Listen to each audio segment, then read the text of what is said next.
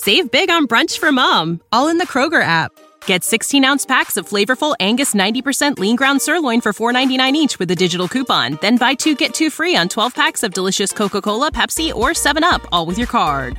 Shop these deals at your local Kroger, less than 5 miles away. Or tap the screen now to download the Kroger app to save big today. Kroger, fresh for everyone. Prices and product availability subject to change. Restrictions apply. See site for details. Your virtual webmaster frat house. WebmasterRadio.fm. Hey, bring your togas. WebmasterRadio.fm. Thanks for listening. WebmasterRadio.fm. We're everywhere. Would you build a house without a foundation? Would you have a child and not name it? Would you let a stranger squat on your property? No, of course not. So why should the internet be any different? Every week, speak with top domain experts. Learn how to make money with domains. Know your legal rights. Each week, join our expert host to be master of your domain. Right here on Domain Master. Hello, everyone. Welcome to Domain Masters, and what an exciting week we were having. Hopefully, most of you have listened to or were listening to our live domain auction, live from Las Vegas at the Traffic Conference. We kicked some major ass over there, sold $4.3 million worth of domain names in the live event in about 3.5 hours. The silent auction closing day is today, and we're already up to $850,000 worth of domain names in the silent auction being sold.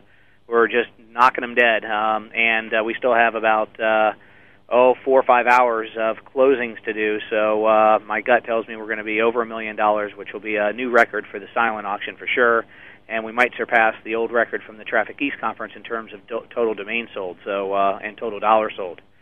So we're going to talk a little bit about the domain auction in a little bit. I have a very interesting and exciting guest on tonight, Aaron Kornblum, who is actually the lead counsel for Microsoft, and I'm sure many of you have been listening to and hearing about Microsoft's enforcement efforts on against spam, phishing, and cyber squatting. He leads that effort, and since there's a lot of domain names out there that are involved in some of those transactions, we thought we'd get hear it from the horse's mouth directly and find out what Microsoft is doing, why they're taking a serious effort towards what they're doing, and some of the things you guys can do as domainers to make yourself not in jeopardy, and others who may have questions and different variations of Microsoft names and different things that are going on that we can talk about, and that Aaron can explain what their company's position is on. So we're going to be on with him first, and then we're going to do a live and silent auction follow-up and find out where we are to date. We're going to have Mike White, our super senior development senior vice president of business dev for us, and he also runs our auction platform, and he's going to come on and talk about some of the successes of both the silent and the live auction and what we've experienced so far, and really hit it hard. So we're going to take a couple commercial breaks, pay some bills, and then be back on with Aaron Kornblum, and then on with Mike White from Moniker.com. Stay tuned.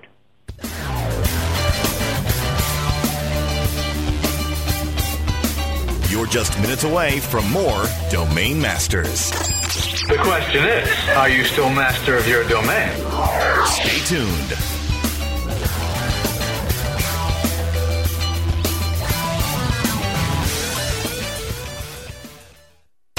Howdy, boys, and you girls, too.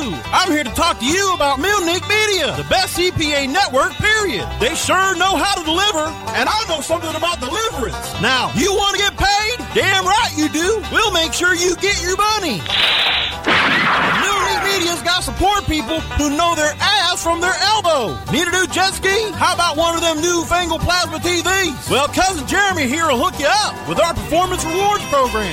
Email submits, zip submits, ringtones, hell, we got them all. Yeehaw! Hey there, it's Cousin Jeremy. Get on over to millnicmedia.com and we'll have you so happy you'll be squealing like a pig.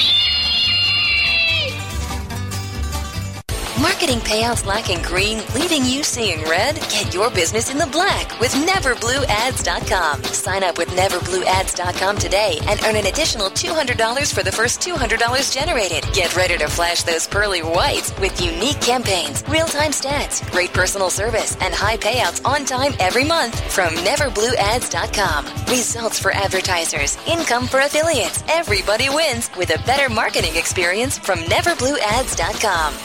It's a no-brainer. Reaching customers everywhere they search is smart business. However, reaching them through web and mobile search as well as free directory assistance with effective pay-per-call advertising is, well, ingenious. Ingenio Pay-Per-Call delivers highly targeted phone call leads to businesses looking for new customers. And the advertising business only pays per new customer lead. Call 1-800-705-0632 today to ask about your free trial or go to Ingenio.com/web radio. That's Ingenio.com/web radio. Ingenio. Simply ingenious.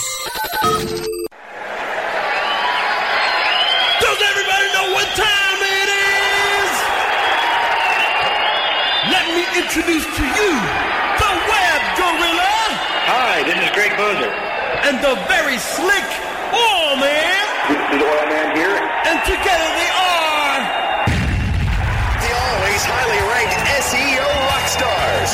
Who needs happy hour when you have the SEO Rockstar? Now Fridays at 3 p.m. Eastern, noon Pacific. And for all you jammers and spammers that cut out early on Fridays, then catch the Rockstars Rewind at their original time, Tuesdays at 7 p.m. Eastern, 4 p.m. Pacific, only on WebmasterRadio.fm.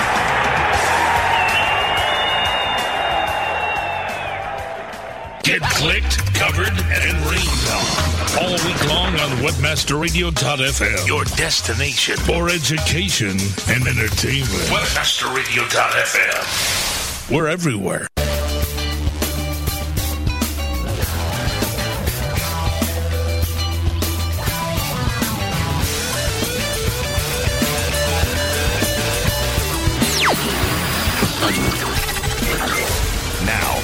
To Domain Masters. You're still master your domain. Yes, master of my domain. Here's your host. Hello, everyone. Welcome back to Domain Masters. I'm Monty Khan, your host. As I mentioned, we have a very special guest on, Aaron Kornblum. Aaron is the senior attorney that leads Microsoft's enforcement program efforts against spam, phishing, and cyber squatting. Aaron leads a dedicated team of investigators, paralegals, and outside counsel that work closely with the industry and corporate partners, as well as the government, to enforce agencies to protect consumers from unwanted spam and to stop online fraud. Prior to joining Microsoft, Aaron served as an active duty in the Air Force, and he was a trial prosecutor and defense counsel in numerous court martial cases and administrative actions. Aaron, welcome to Domain Masters. Thank you, Monty. It's a pleasure to be with you. Yeah, we're glad we finally got you on board. I know we've tried for several weeks. Why don't you give us a little bit of background, besides what I just read, on how you actually got hooked up with Microsoft and you know, your first experience in what's going on the web today? Absolutely. So my background is both in the civil and the criminal areas of law, starting first in the Air Force, as you mentioned, as a military prosecutor, and focusing on criminal law in that respect. So bringing cases in court-martial cases as a military judge advocate, and then also serving as a defense counsel, so defending airmen who were accused of crimes while they served in the military. After finishing in the service, I jumped out and moved to the Seattle area and came back to join a firm in Seattle and focus on civil litigation, where I represented a number of different organizations and companies, and focused my practice on complex civil litigation, so a variety of different types of law, including financial institutions and anti-piracy in particular, a little bankruptcy and some other topics, but a pretty diverse practice. And when the opportunity arose to join Microsoft's legal team, it was a terrific opportunity to leverage experience from both of those fields, both from the prosecutorial and criminal side as well as the civil side, as this position within the company focuses, as you mentioned, on online safety in a variety of different areas, including spam, including phishing, and fraud more generally. And so bringing both of those to the forefront has been a great challenge and keeping me busy, as you also mentioned. Yeah, definitely. So Microsoft is one of the, I guess, more aggressive companies trying to combat, all three areas of spam, phishing, and cyber squatting. What's behind the effort? I mean, obviously, because Microsoft has online applications now, and I guess the new versions of the Microsoft desktop applications and stuff are now downloadable through the web. I assume that has something to do with the extraordinary effort there is to protect, web users from receiving fraudulent Microsoft advertisements and spam and phishing stuff. Is that correct? This is an extraordinarily exciting time to be involved with the Internet, and in just so many ways, it is exciting and growing and dynamic every day. It is a place now to do business. It's a place for personal communications, and the ways in which we do those things is changing every day. And so, taking advantage of that new medium of the Internet in exciting and dynamic ways is something that we're very focused on as a company and that we'd like to see others do as well. So Microsoft has a very broad and vested interest in the success of the greater Internet, that is, as a marketplace, as a medium to communicate by telephone with voice over IP, by surfing and browsing using browsers and visiting websites, for instant messaging and other types of services which we're moving into. So that does lead us to, importantly, protecting our consumers, ensuring that they're able to use this new medium, that the medium's not polluted, that their customer experience is not negatively impacted by these online threats like phishing, like spam that will carry malicious code. These are things that we're focusing more closely on, and as we as a company move more into online services, and as you mentioned, delivering software to customers directly rather than putting it in a box, those websites and those domain names and those online portals become increasingly important as well. Definitely. I see what the drive is behind that. So, how many names has Microsoft from a cyber squatting aspect now? We'll talk about all three areas. How many names has Microsoft been able to reclaim since this initiative took place? Well, we've been looking at domain names for several years now as an important asset, and that began, of course, with our corporate domain portfolio and the domain names which we use and operate every day, and then really expanded as we looked more at phishing and doing defensive work around phishing and proactively purchasing domain names as part of our anti-phishing strategy, and I'm happy to talk about that. The cyber squatting initiative, which became more aggressive last August, has yielded 1,100 domain names, specifically since the filing of our first federal lawsuits targeting cyber squatters, which was in August of last year. So more than 1,000 domain names, and we expect that number will continue to increase as we push this effort forward. And regarding those reclaiming of domain names, is Microsoft's position just to go ahead and start filing suits, or are you looking to work with potential cyber squatters to at least give them an opportunity to give the names back, or is there a compromise here? Is there a case where where maybe they didn't think there was something going on that was wrong?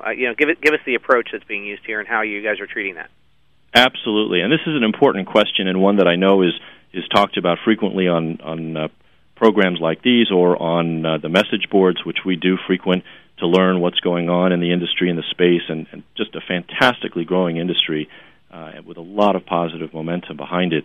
Every case is different, so when we approach a particular individual or an organization that's potentially in possession of infringing domain names, we take a very close look at all of the facts of the case. That is, we look at the person or the organization that's involved in, to our understanding and investigation, in the cyber squatting.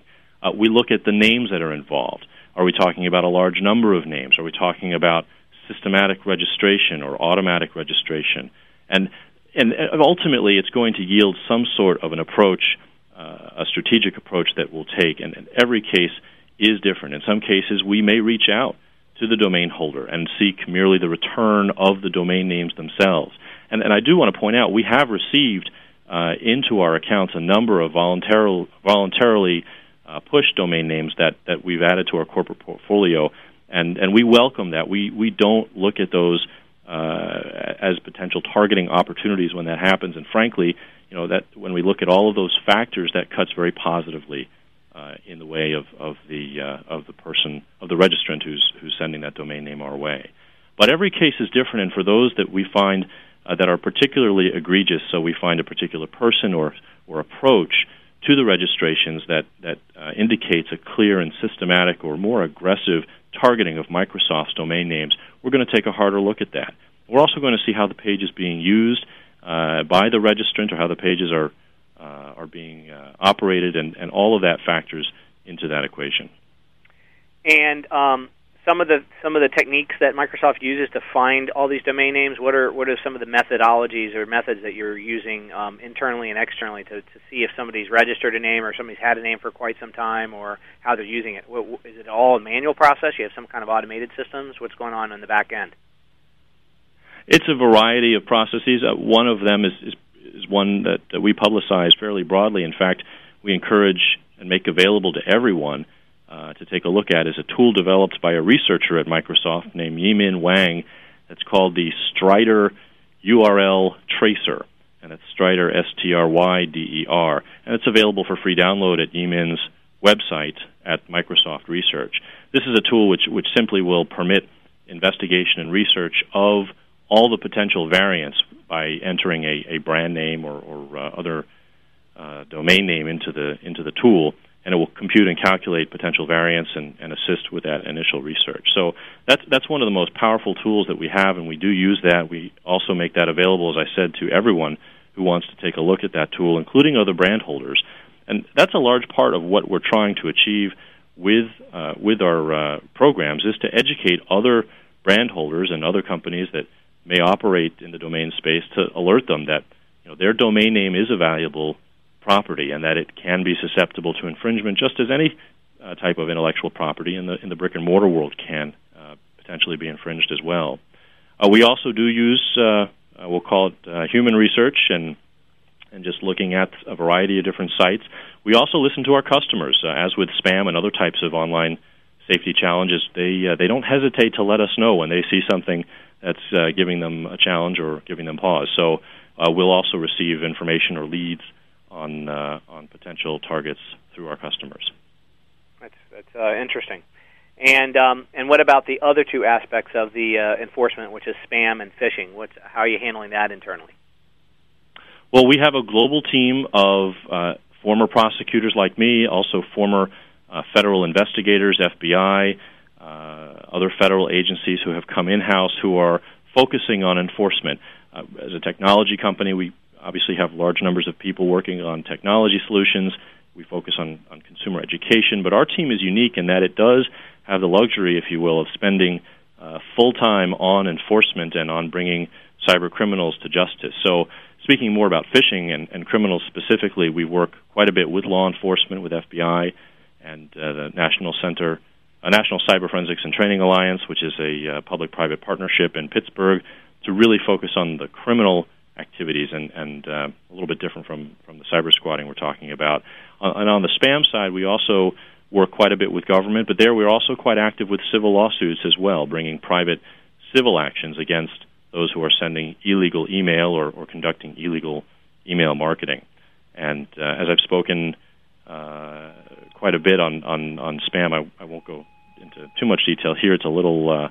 It's a continuing effort to focus on illegal email, that because it continues to impact our customers as do the other online threats. Interesting. Now, regarding some of the, I guess there was an announcement that had to do with some cases that you settled in the U.S. just recently. Can you talk a little bit about those cases? Sure. So we're talking about the kickoff of our more aggressive program last August, where we filed 3 lawsuits in August of 2006. They were filed in federal courts, one lawsuit each in Salt Lake City, Los Angeles, and in Seattle.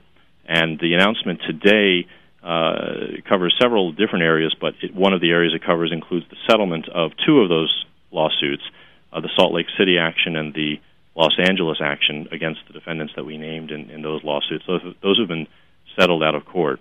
The third action, which was filed in Seattle, was a little bit different. Rather than bringing it against named defendants whose information we had through registration information, publicly available WHOIS data, the defendants in that case were unknown to us. That is, their identities were unknown to us because all of the domains we were looking at were, in fact, WHOIS privacy shielded. And so the lawsuit that we filed in Seattle was known as a John Doe lawsuit, which is a technique that we use frequently in spam and in phishing cases as well, which is used in situations where you don't know who you're dealing with, who the true identity of the defendant is on the day that you're filing your lawsuit. So by filing the John Doe lawsuit, importantly, it gave Microsoft subpoena power, that is, the right to issue court orders to third parties to turn over customer information. And that's what we did to unmask the identities of those 217 domain owners. We did pursue them and settled with the vast majority of the domain owners that we identified, but three of those individuals we elected to pursue further in the court, and so we amended our John Doe action this week to name those three individuals by name, and will now pursue them in that federal lawsuit. I see. And then the settlement strategy, is that as simple as just turning over domain names, or is it compensation, some kind of financial damage, or is it a combination of both, or is it vary? It does vary, and I want to emphasize again that each case is different, and that we take into account in full the circumstances not only of the registrant but also of the scope of what their actions entail. So each case did, however, involve a stipulated permanent injunction, meaning that the defendant in each case agreed not to engage in that type of infringing conduct going forward, and a monetary payment in some cases to Microsoft. And there also was a turnover of the domain names involved. Yes. Right. Okay. Now you're also amending the ones that I guess that you have some that they're continuing, and then what do you do about international situations, and how do you handle an international, effort to go against spam, phishing, and even cyber squatting when there's so many various rules and jurisdictions in different countries and protection of domain owners? I hear in India, for example, it takes 5 years to even go through the appeal process. What do you do about those types of situations? Well, international cases do present unique challenges, particularly when you're talking about the Internet and enforcement cases. Every country is going to have different applicable law, and the actions that a brand owner or infringed brand or company can bring vary depending upon the laws of that country. Perhaps fraud and phishing is the area where we've had the most universal success worldwide, and that's because most nations do have in place some sorts of legal prohibitions against fraud or fraudulent conduct or activity. Spam, less so, because you're seeing some nations taking steps to enact legislation specifically targeting illegal email behavior. And with domain names, it really falls more frequently under the realm of trademark law. And again, that also varies from country to country, and the jurisdictions. Each jurisdiction, each country can have very different rules and procedures. So it's very important to have good legal guidance in all of these situations, no matter which side of the fence you're on. And that's something that I frequently point out and highlight when I speak to domainers, when I speak to email marketers, and I mentioned at the Affiliate Summit in Las Vegas in January, is that it's so important that if you do run afoul of either a private company or perhaps an enforcement agency from a government in any of these contexts, that you do have good legal information at your side. And that can come in different forms, but frequently and most commonly that's going to be an attorney who's licensed to practice in that particular place, because the laws do, as I just pointed out, change from place to place. And to be upfront with that agency or company that contacts you, because, again, that's another factor which may weigh on how that agency or private brand holder may elect to proceed. Right. Now, if you're a domain owner, well, I guess I got two questions. what's Microsoft's position on the registration of names that that have not been trademarked but that were used for other purposes or ideas? Like, you know, example, I guess the whole Zune release of the Zune music player, but before that name even became in existence, a number of people had a lot of those domain names already registered. I guess Microsoft has, in some ways, not connected some of its branding strategy and its online efforts to some of the product releases, so that they are actually protecting their domain names online. And you and I spoke about that briefly at the affiliate summit. What are the things that now Microsoft are doing so that whenever there's a new product or service that are coming out, that they're going out and securing the brand and identity online? And what happens if somebody else owns that brand and identity after a decision's been made internally that is the best brand name for their particular product or service? Couple questions in there. I'll try my best to move through them.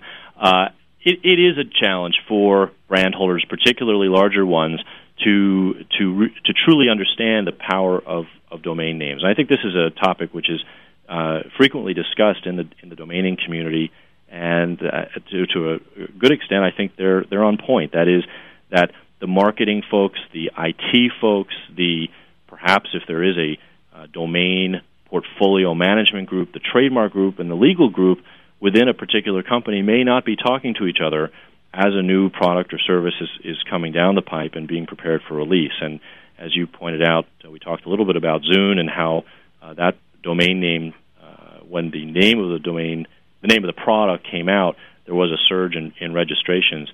And this also ties into the applicable law as well, the law of trademarks in the United States and when a trademark owner is able to bring action. So every case is different. You know, we're looking at Zune domains right now. We are trying, as you ask about the internal processes, we're trying to connect those dots more strongly so that as new products and services are coming, we are thinking more about domain names ahead of the curve and doing perhaps defensive registrations and doing it in a smart way. So it is a challenging area. I think, you know, taking a step back from Microsoft and looking at the broader area, I think that there's a good deal of education to be done with a lot of different brands out there, national and in the United States as well as internationally, to recognize the importance and, again, that inherent value of domain names as a place, as a landing point for customers and potential customers to visit that company. Yeah, definitely. And then on the side of what happens if do you guys ever go and negotiate a purchase of a domain name that's really important and strategic to the brand that might be more generic in nature? For example, the word Windows. You know, obviously Windows is a generic name that means the window of a house or a building or whatever, but also is a famous Microsoft software program. Those types of names that are used generically across the Internet for various meanings, how do you handle those situations? Do you go out and try to negotiate with a potential owner and actually buy those, or what are some of the things that are worked out in that standpoint? Again, every case is different, and different product groups within the company will have different strategies, will take different approaches to those types of questions. Some might see that the domain name is registered and decide to take a different approach or shift perhaps to a different way of marketing or presenting the brand online. Others may try and acquire. So that it's all sorts of different strategies are in place at Microsoft, and I think you'd find that true at other brand holders as well as they introduce new products and services. Yeah, I agree. Tell us a little bit more about what you would recommend to domain owners that are in this precarious situation where they may have a name that crosses the line or is in the gray area. Should they be afraid? Be fearful for their life if they're going to get a lawsuit? Is there a way that they can be proactive if the alarm bells are going off right now because of the show, where they may be able to be proactive and avoid something like that? Give us an idea of what your recommendations are, from your standpoint and your position, on what those that are listening can do if they have any of these names that cross the line. Sure. Well, I can't give legal advice out over the show, but I can say that that this is really, I believe, it's an area of great concern within the online ad space and the domaining community, and I think rightfully so. That is, I think that that this type of conduct, I'm talking about cyber squatting conduct, can bring a very bad name to the growth of the domain name space and the monetization that is occurring through domain names. And so it is very important, I think, to take a hard look and to make it an objective look, to take an objective review of your domain name portfolio and to see if you do have domains that cross that line. I can speak for Microsoft and say that if you'd like to contact us at tmpol, that's tmpol at Microsoft.com, and we'd be happy to take a look at a domain name, and if you'd like to offer to give it to the company, we will look at those. And as I said, you know, that cuts very favorably in our eyes. It does save us the cost and expense of perhaps bringing a UDRP or a more formal legal action. But each company, each brand is going to approach that differently. I can't tell you or I can't say that a different company might take a different approach if there's a name that, you know, they become aware of and that's being squatted or being potentially infringed against, that they'll take a different tact. But you know, we're interested in two things through the work that we're doing. We're interested in protecting our consumers and helping them so that when they type in a web address, they shouldn't have to worry that they're going to be, if they're off by one keystroke, that they can end up someplace that's completely different than where they intended to go. And then we're also looking to police our brand online and ensure that our mark is protected. And as a trademark holder, that's part of our legal obligation under law, is to police that mark, both in the brick-and-mortar world and online. So those concerns are the two that are topmost in our mind. And so having, again, someone who's experienced in this area of the law perhaps to assist in that process might be very useful. Now, what about some of the reverse things that are going on? For instance, the browser 404 redirects that the Microsoft IE application does. Is there any concerns from a legal standpoint that perhaps Microsoft crosses the line and basically takes advantage of some trademarks on the other side of that, like the reverse PPC lookup pages on 404 pages? So obviously, you know about redirecting traffic using Microsoft misspells and monetizing that on the other side. But the 404 redirects that the IE browser does also redirects traffic to famous marks and famous websites and famous links as well. What's your position on that? Sure, and I'm aware of the conversation that's going on publicly about this topic as well. And that only holds true if the Windows Live search engine is selected as the default search engine in the browser. And any default can be set, and in fact, through OEMs and other sources, there are going to be other search engines which may be selected as the default, and then those search engines would be potentially serving up paid ads. So it's not the case that Windows Live Search or that IE7 are focusing that traffic to Microsoft's Ad Center. I think that this area of law is going to see quite a bit of change and examination by the courts in the next couple of years. I know there are cases already pending involving keywords more generally in the paid search and online AdSense ad context. And so I think you're going to see more decisions that impact how these words can be used, how one mark holder could potentially or can or cannot potentially use other brand holders' marks in the advertising context. So a story that's going to be continuing to be written. So let me ask you just a hypothetical question. It's probably a real question, but I'll ask you in a hypothetical sense. Let's say a customer owns the domain name windows.com, and they do have it steered towards a PPC landing page. The PPC provider, a Google, Yahoo, domain sponsor, what have you, redirects that traffic to a Windows software application and also competitive software to Windows. Who's liable? Who's responsible? What's Microsoft's position on that? Well, we'll start with the domain name. Windows is not a name or mark that Microsoft might absolutely pursue. As I said, every case is different, and so we're going to look to see how the name is being used and in what context and in what context of other names. It's not the instance that every time we see the word Windows or every time we see the word Windows Vista or Xbox, we're going to be pursuing that as an enforcement case. I do not have an unlimited budget of unlimited size, and so we do try and focus on the larger infringing cases or the evidence of more significant infringement. So we're going to take a look at each case differently, and I'm not going to comment on a particular hypothetical other than to say that.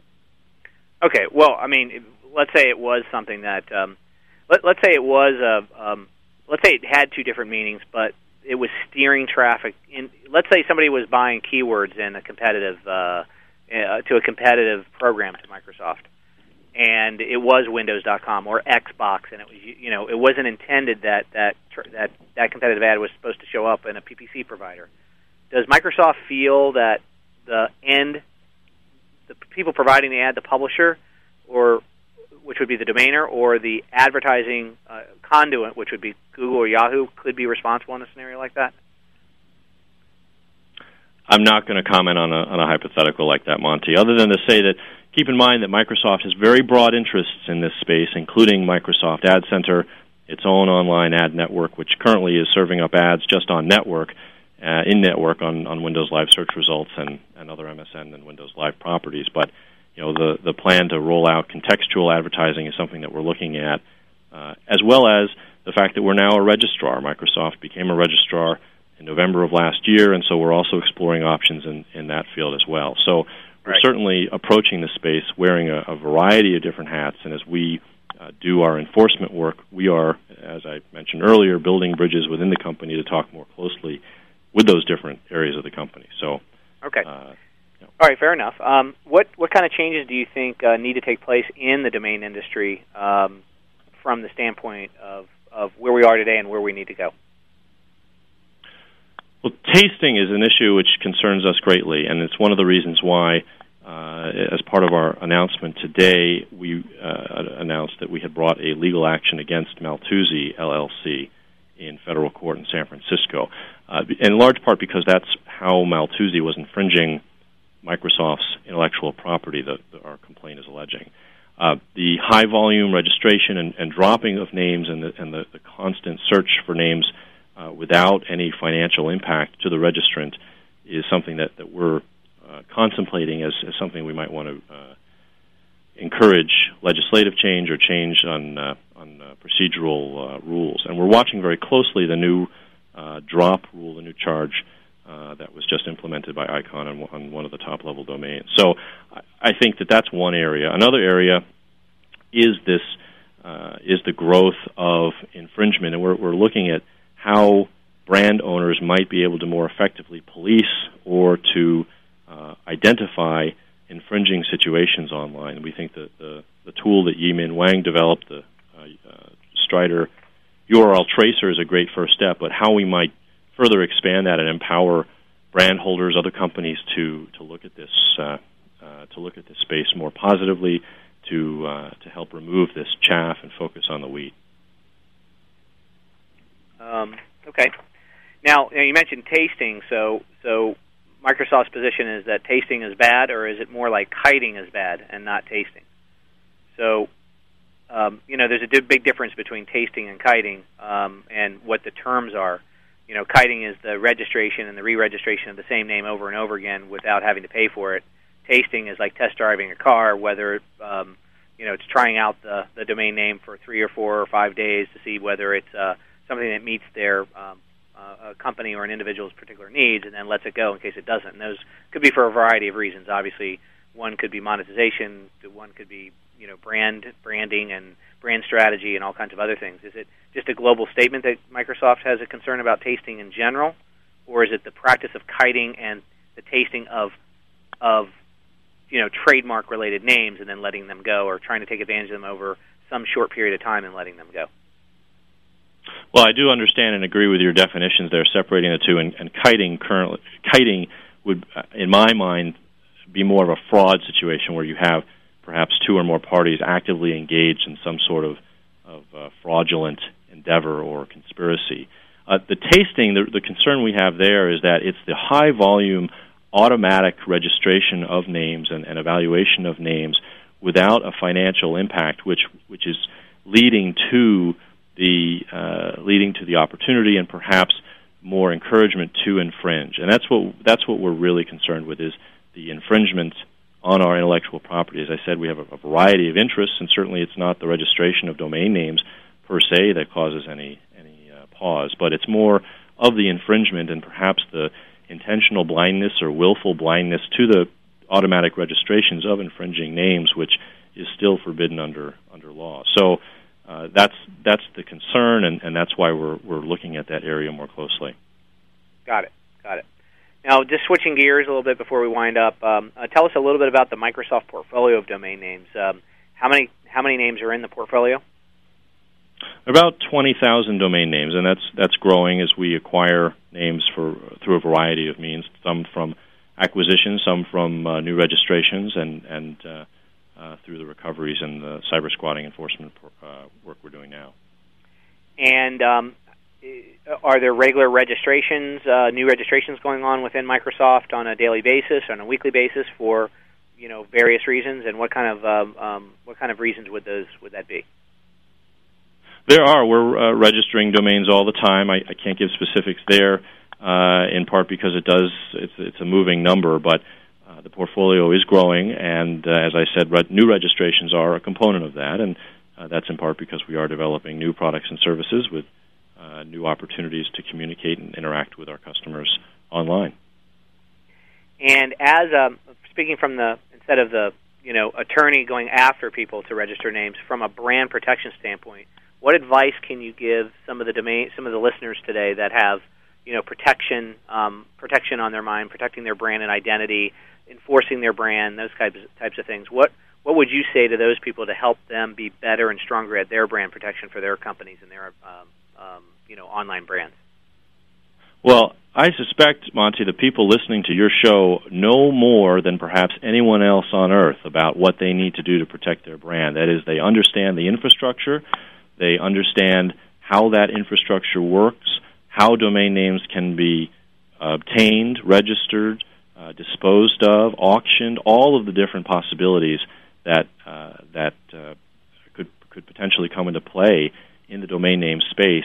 So identifying what your top brands are and then moving to protect them, I think, is probably well within the grasp of everyone listening. I think the challenge lies with perhaps more well-established brands, larger or smaller, and businesses of all sizes, which are not at all familiar with this ecosystem, and understand how this works. That is, understand the basic mechanics to get under the hood, and not realize that, sticking with a car analogy, that someone else may be driving their car. And that's what infringement is all about, is that there's some confusion as to who is responsible for presenting that brand or that product in public. And so keeping a close eye on your brand, using a tool like the one available from Yimin's, or watching all new registrations that might involve your brand, which is something Microsoft does on a daily basis across the top-level domains, I think is absolutely essential in order to help protect your brand online. Other things that you can do, more technical things you can do to prevent spoofing, you can look at authentication technologies like Sender ID or DKIM, also known as Domain Key. Sender ID is offered by Microsoft, DKIM by Cisco. These are the two leading authentication technologies to prevent someone from spoofing your brand or spoofing your domain in email. You can look at partnering with other groups in your industry to look at ways to collaboratively defend your brand, and consumer education. At the end of the day, you are potentially interacting with people, human beings who are trying to reach you and your products and your brands. And so helping them and educating them around these issues and topics, I think, at the end of the day, will be beneficial as well. And what kind of best practices can you use to avoid the best practices to avoiding spam? And what kind of tips can you share from the spam side? Well, many different techniques. In the spam setting, as I've mentioned, we've brought a number of civil actions, more than 100 lawsuits now, against spammers around the world seeking money damages, injunctions, and the ceasing of their illegal emailing operations. We receive a lot of illegal email at Microsoft. We use that for investigative purposes. We have MSN Hotmail trap accounts that we operate specifically for the purpose of studying illegal email that comes in off the raw Internet. And I think just common sense in Internet etiquette, it goes a long way. That is, if you receive illegal email, not replying to it, not opening it if possible, deleting it right away so that it can't pull, if there is a web beacon installed, any code from a remote site to show that you've opened the mail successfully, that it's made it safely to your IP address. Not signing up for email lists for sketch-looking products or services or contests so that you don't get added to a black-hatted email marketer. But I think there's a growing separation now between email marketers and those that are respectful and compliant with state and federal laws around illegal email, and those that don't really care at all and use malicious code like botnets and other zombie computers to deliver their mail. And so we're encouraged that there's a growing number of email marketers that have moved to the white side of the fence and are no longer using illegal means to send that mail. Great. Now, just one last question, because I know that you've been starting to go to some of the domain-related conferences and starting to see what's going on in our industry. What are some of the things that really excite you the most about what's going on in our business these days? Because it has evolved and changed, and as you've seen, domains have quickly become very valuable assets, not only for a brand like Microsoft, but for domainers that are building portfolios and earning money and helping to drive advertising traffic, and in a legitimate way, that is. And really turning it into a real powerful business. I'm sure you're familiar with the statistics that PPC, direct navigation, are responsible for 15% of all the revenue generated by Yahoo and Google now. What are you seeing from your standpoint and from the company standpoint? Well, I don't think there's any question that the amount of money flowing into online advertising is going to continue to increase. I think if there's one constant that we would sign off on, it would be that more business, more personal communications, more interaction is occurring online than ever before, and for a variety of financial and practical and business reasons, that is going to be a continuing trend going forward, whether you're talking about financial institutions to do banking or brokerage houses to interact with people buying and selling stocks, governments doing more e-government. It's going to be a continuing trend. So as more attention, more energy is focused online, the places in which those communications occur will become increasingly important. And now we have a generation of young people growing up accustomed to these devices, accustomed to sending email, to surfing the web, and visiting domains, visiting those websites. I think you're just going to see more and more attention on this space, and a greater understanding of the power of the Internet as a tool to do more, to explore your full potential online and to do more in both business and personal settings. And just, I know a lot of the listeners and a lot of the domainers are wondering when Microsoft's going to put their foot down and get into this game that Yahoo and Google are dominating so much. I know there's been a lot of talk about it. Are you able to share with us any realistic dates or plans where Microsoft's going to get into this direct navigation game and take advantage of some of their power and breadth in the Internet? Monty, I can't give you a firm date. It's in part because it's not the area that I'm focusing on. I am in the legal shop working on enforcement and am in close communication with the people who are working on those products and services, but I can't share an exact date because I don't have one in hand. But I certainly know coming away from Domain Fest, for example, there is great interest in that area, and it's something that we are focusing on every day. Great.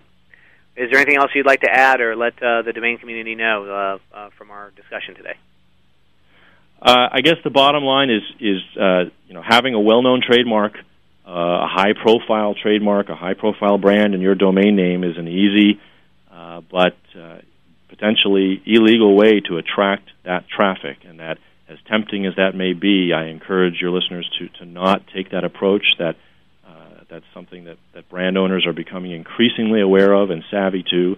I think you'll see more announcements similar to the one by Microsoft today in the months ahead, not just by Microsoft, but by other larger brands that are going to be looking at putting resources into this area of enforcement. So perhaps a note of caution, but at the same time a note of excitement that this is, we recognize, a growing space and one where increasingly more people are going to be participating and interested in. As I mentioned, the online advertising phenomenon continues to grow. Great. Well, Aaron, we really appreciate your time and your commitment for being on Domain Masters. Domain Masters is listened to in about 2,000 different downloads each week, and I'm sure a lot of people, a lot of domainers, and a lot of webmasters will get a lot of benefit from this conversation we had today. And I really appreciate your time. Thanks, Monty. A pleasure to be here. All right. I'd love to have you on again at some time too, and I look forward to seeing you at one of the next conferences. I look forward to that. Okay. Thanks a lot, Aaron. Thanks, Monty. Have a good day. Thanks again to Aaron Kornblum, the senior legal counsel and attorney for Microsoft, in charge of protecting Microsoft's brand, enforcing programs against spam, phishing, and cyber squatting. It was an interesting perspective with him, both on the side of what they're doing to protect spam and also their position on what they do when 404 redirects happen from their own IE browser and how they interpret that. So if anyone does have any questions or any domain names they want to give up to Microsoft based off of what you just heard today, you feel free to contact me at monty@moniker.com. We have a corporate account for Microsoft here at Moniker, and it is used periodically when people want to give up domain names. So it's in our disputed account, actually. So we do protect our customers, and in case you want to give them up before they come after you, that's a possibility, and you have the opportunity to do that. We're going to take a short commercial break and be on with Michael White, our Vice President of Business Development, who's going to give us an update on the silent auction that's in its final hours of closing. We're looking pretty up. I'm not going to tell anybody what the totals are so far, but I think we're kicking some major ass out there. And we'll go over some of the top names that sold in the domain auction, live auction that was last Wednesday. And a couple of unique things happening during that auction, which were very significant and very important for the industry. We'll be back on in a minute.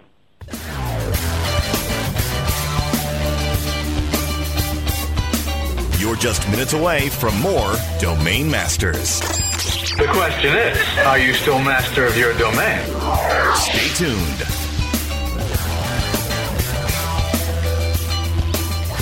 Enjoying top payouts and unparalleled affiliate support is as easy as XY7.com. Just call 1-866-XY7-PAYS and see how it pays to join XY7 for increased conversions and higher revenue via the newest and hottest ad campaigns. Call 1-866-XY7-PAYS today or sign up at XY7.com and find out why thousands of other successful affiliate marketers already know. So don't wait. Call now. 1-866-XY7-PAYS. Pays. That's 1-866-XY7-PAYS. XY7.com. The only ad network you'll ever need to get paid. XY7.com.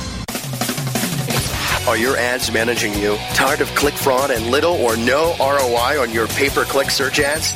Take control. Reduce your costs and gain valuable traffic with effective flat-fee featured listings on over 245 search engines and web directories from the isedn.org, the independent search engine and directory network. Now free yourself from click fraud, bidding, and hassles with low-cost top 10 exposure for less than $4 a month from ISEDN. So visit isedn.org today and discover how easy it is maximizing your company's online revenue stream with affordable search engine and directory flat fee ads from the isedn.org.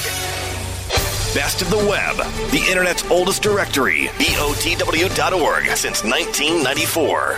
Our editors scour the web finding quality sites, providing users with spam-free resources, relevant information from valuable sites. Submit your site now for a guaranteed review in 3 days or less. For webmasters needing additional exposure, check out our 60-day free trial on category sponsorships, 60 days free advertising. No kidding. And don't forget the Best of the Web's reseller program with the industry's highest commissions, 25% recurring commission on all products and services. Bloggers, make sure to check out the BOTW blog directory and the recently launched volunteer editor program to help build the best blog resource on the web.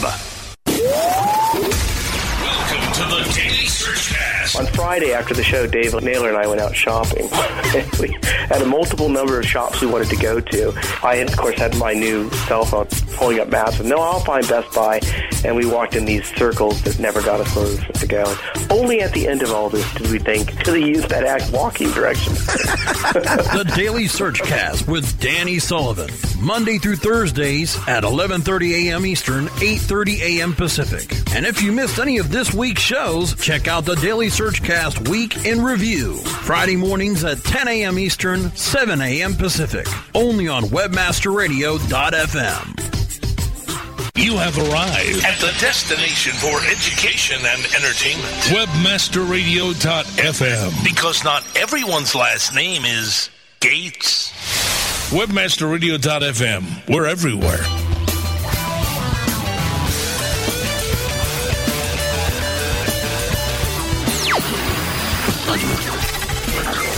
Now, back to Domain Masters.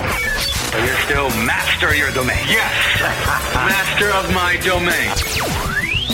Here's your host. Master of my domain and your domain. My next guest, who I'm very proud to have on the show, it's his first Domain Masters experience and visit with us. He is Michael White. He's the Vice President of Business Development for Moniker.com. He oversees the development and processes for several revenue-generating business lines, including Marketplace and the live and silent domain auction events. Prior to joining Moniker, he served as Director of Partner Relations for Canoodle. And at Canoodle, he was responsible for growing and maintaining the search distribution channels.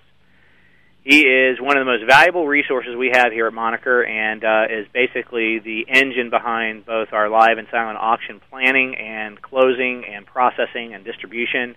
Michael White, welcome to Domain Masters. Monty, thank you for having me, and thank you for the kind words. Yeah, and I don't get to thank you enough, and you've done a fantastic job as we've evolved this whole online auction process and silent auction process onto the Internet and making it a new vehicle where buyers and sellers really transact domain names, and we establish values live in front of their eyes. Before we get started with a silent auction update, just a reminder to everyone that we held our third live domain auction at Traffic West in Las Vegas last week. We conducted 155 sales, generating $4.3 million in domain name sales. We literally ran out of time and were kicked out of the room because we ran out of time, because one of the things we didn't anticipate was that we had a high percentage of closing or sales on the list. We sold 67% of all the names that were presented at the time. We got through 233 names, and 155 of those sold. Very few passes, and a lot of bidding back and forth. Even on some of the pass names, there was a lot of bidding going on. We came very close to selling porn.com, which got a high bid of $7 million. That's an incredible amount. We needed $500,000 or $600,000 more to have that transaction go through, and the good news is we're probably going to end up closing that in the next week to 10 days, because there's 3 or 4 interested parties in that name. And some of the other notable history-making things that happened during the auction was that we sold 2 active websites, which were the top 3 sellers in our auction last week. One was families.com, which was a whole website and infrastructure and customers and whole business, along with blogster.com, which was the same, which is one of the leading online blogging sites and applications on the web as well. Families.com sold for $650,000. Blogster sold for $275,000. In between that was the domain name greeting.com for $350,000. So we didn't have $1 million domain name at this auction like we did at the last auction, which was cameras.com. Or even we had a $520,000 name at the Internext auction, which was shemales.com. But we had a very strong showing with families at $650,000, greeting.com at $350,000, Blogster at $275,000, et.com at $225,000, settlement at $200,000, ol.com at $150,000, and px.com at $120,000. And then it just went down from there.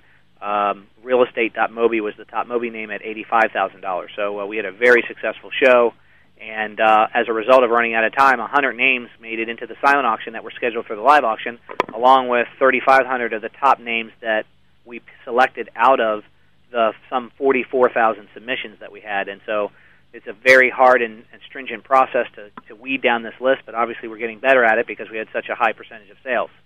Now turning to the silent auction, Michael, tell us how everything's going, because I don't have the current news or the update on where we are thus far.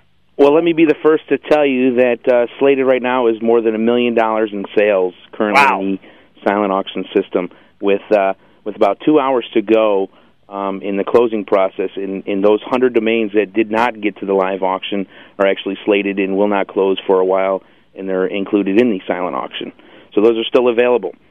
Wow, so we're already over $1 million, which is a big record. Our last best performance in the silent auction was over $600,000, so it looks like we still have a lot to go, and our closing actually is a staggered close. Explain a little bit about how that works in the silent auction process. Well, the staggered close works to the benefit of the bidders. Most people have certain budgets that they are allocating towards these domain sales, and if they do not win the domain at the last minute, then this gives them the opportunity to bid on other domains that they may be interested if they lose out on a domain. Oh, okay, got it. And plus, I guess it's pretty hard to close 3,500 domain transactions, whether they bought or not, at one time, I guess. So the system staggers them so you can get out all the invoices and get everything closed as well, right? Correct. Great. How does someone find out if they have a name that's sold in the silent auction? Well, sellers will be notified via email after the silent auction closes and some of the sales have been verified. Buyers can easily, auction participants can easily log into the system. It is an exclusive event, so if they don't have access, they will have to be notified by going to our marketplace system, our live auction page, where we'll have a list in a few days of all the live and silent auction domain sales. And what are some of the highlights that you see so far in the silent auction? What are some of the top names? Well, some of the top names, just some quick stats. We have more than 10 sales that have topped the $20,000 mark. We also have 2 sales that have topped over $100,000. What are those? Well, the highest sale so far is UB.com at almost $130,000, and then usedmotorcycles.com a little over $100,000.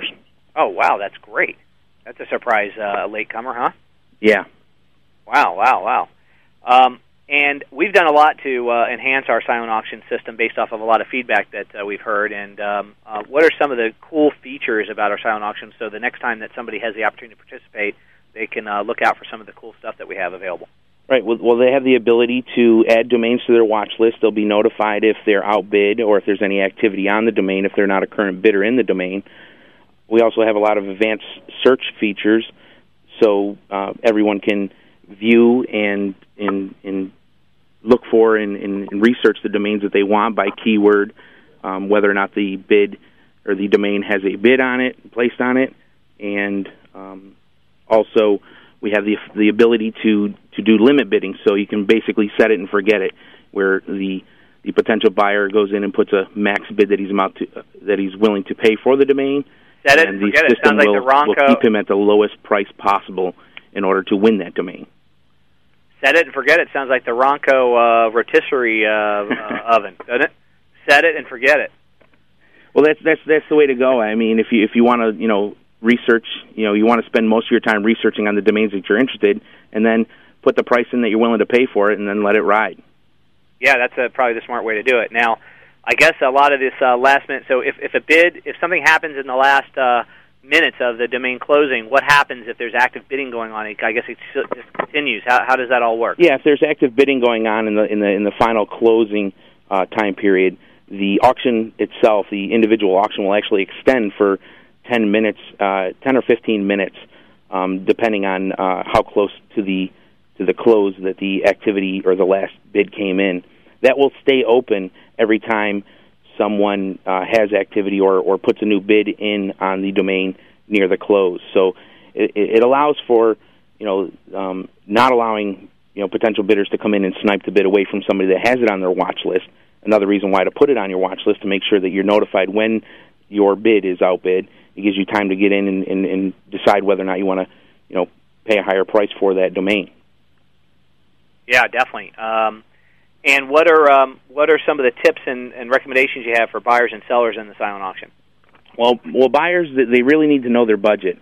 They need to use the watch tools, the watch list tools, and just like I said earlier, they need to place their limit bids, you know, what they're willing to pay for the domain. That way they can do more research and you know, really look through the 3,500 domains that are in the system. That's great. On the seller side, you know this as well as everyone here. You know, we need to set the reserves as low as we possibly can. We need to let the market determine the value of these domains. We're setting precedents here with the live auction events. So as a seller, you should be asking yourself, what am I willing to accept for this domain versus the question of, what do I think this domain is worth? Now, a lot of people have questions about how they price their domain names when they submit them both for live and silent auction. And as you know, you and I have stayed up many hours, hours in the night, working on reserve prices and making sure the names are priced right. What do you feel the best strategy is for getting the highest dollar as a seller and getting the best buy as a buyer based off of the reserve price? Well, from the seller, just like I said, I mean, the lower the reserve, the better. You know as well as everybody that the more bidding activity that happens on a domain, the you know, history has proved that it goes higher than the actual reserve that you know were the high reserve that you were willing to put on it initially. For buyers, you know, it's really just research. Again, you know, don't spend all your time setting bids. You know, spend all your time doing research on the many domains that you want to bid on. Right. Well, that's great. Anything else you want to add before we wrap up the show? No, it's great, you know, working for a great company like Moniker, and it's exciting times with these auctions. It's just really exciting. Every auction that I'm a part of is better and better than the previous one. Yep, and we're looking very much forward to our New York auction. We have several auctions slated this year that we're going to be working our asses off on and making sure that they're very successful.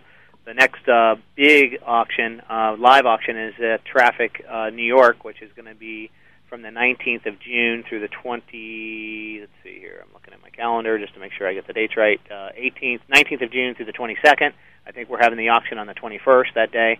We're also doing a silent auction at the CAC conference. That's the CAC conference, Casino Affiliate Convention or Conference in Amsterdam, and it's going to be related to gaming and gambling names specifically. So we have those two exciting events coming up, and then we roll right into Internext, which is the Adult Webmaster Conference, which we had such success in January on in their Vegas conference. That's coming up in August, in the middle of August, and then we roll into Traffic East in Hollywood, Florida, in October, and then we have a couple more slated before now and the end of the year. So we're real excited to provide this service for the domain community, where domain names are actually counted and considered assets, and live transactions and asset values are established right there on a live floor or in a silent venue where buyers and sellers are determining the values of domain names and really helping our industry. So, Mike, we appreciate all that you've done to help this be successful, and for this history-making event of being over $1 million in the silent auction. It's going to be a big splash in the news, I'm sure, and great for the industry. Yeah, thanks, Monty, and congratulations on another successful event. Thank you, and thanks for all your hard work. I'll let you go. All right, with that, we wrap up another great week of Domain Masters. I was real fortunate to have Aaron Kornblum on. It's rare you get a chief legal counsel from a big corporation like a Microsoft on board, so hopefully everybody picked up a few things that were of interest there. Especially their positioning and their stance in the industry.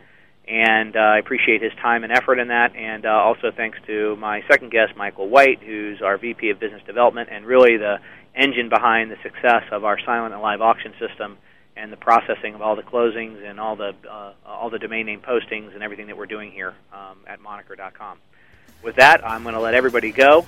Stay tuned for another live show next week. I will then be on vacation for the following week, but Victor Pitts, my great stand-in guest host and my VP of Client Services, will be my guest host that week, and we'll have another great live show as well. We're going to be live at SES New York in April and doing a live show from probably the Webmaster Radio booth at that time on Wednesday the 11th of April.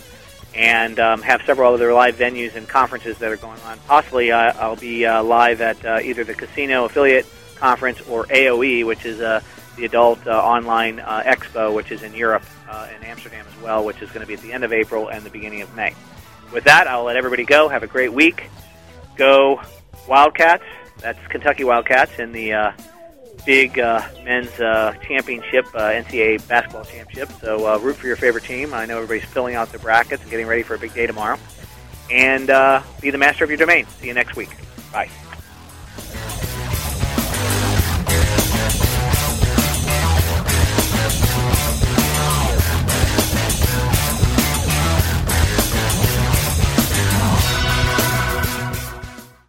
With the McDonald's app, you can get your favorite thing delivered to your door.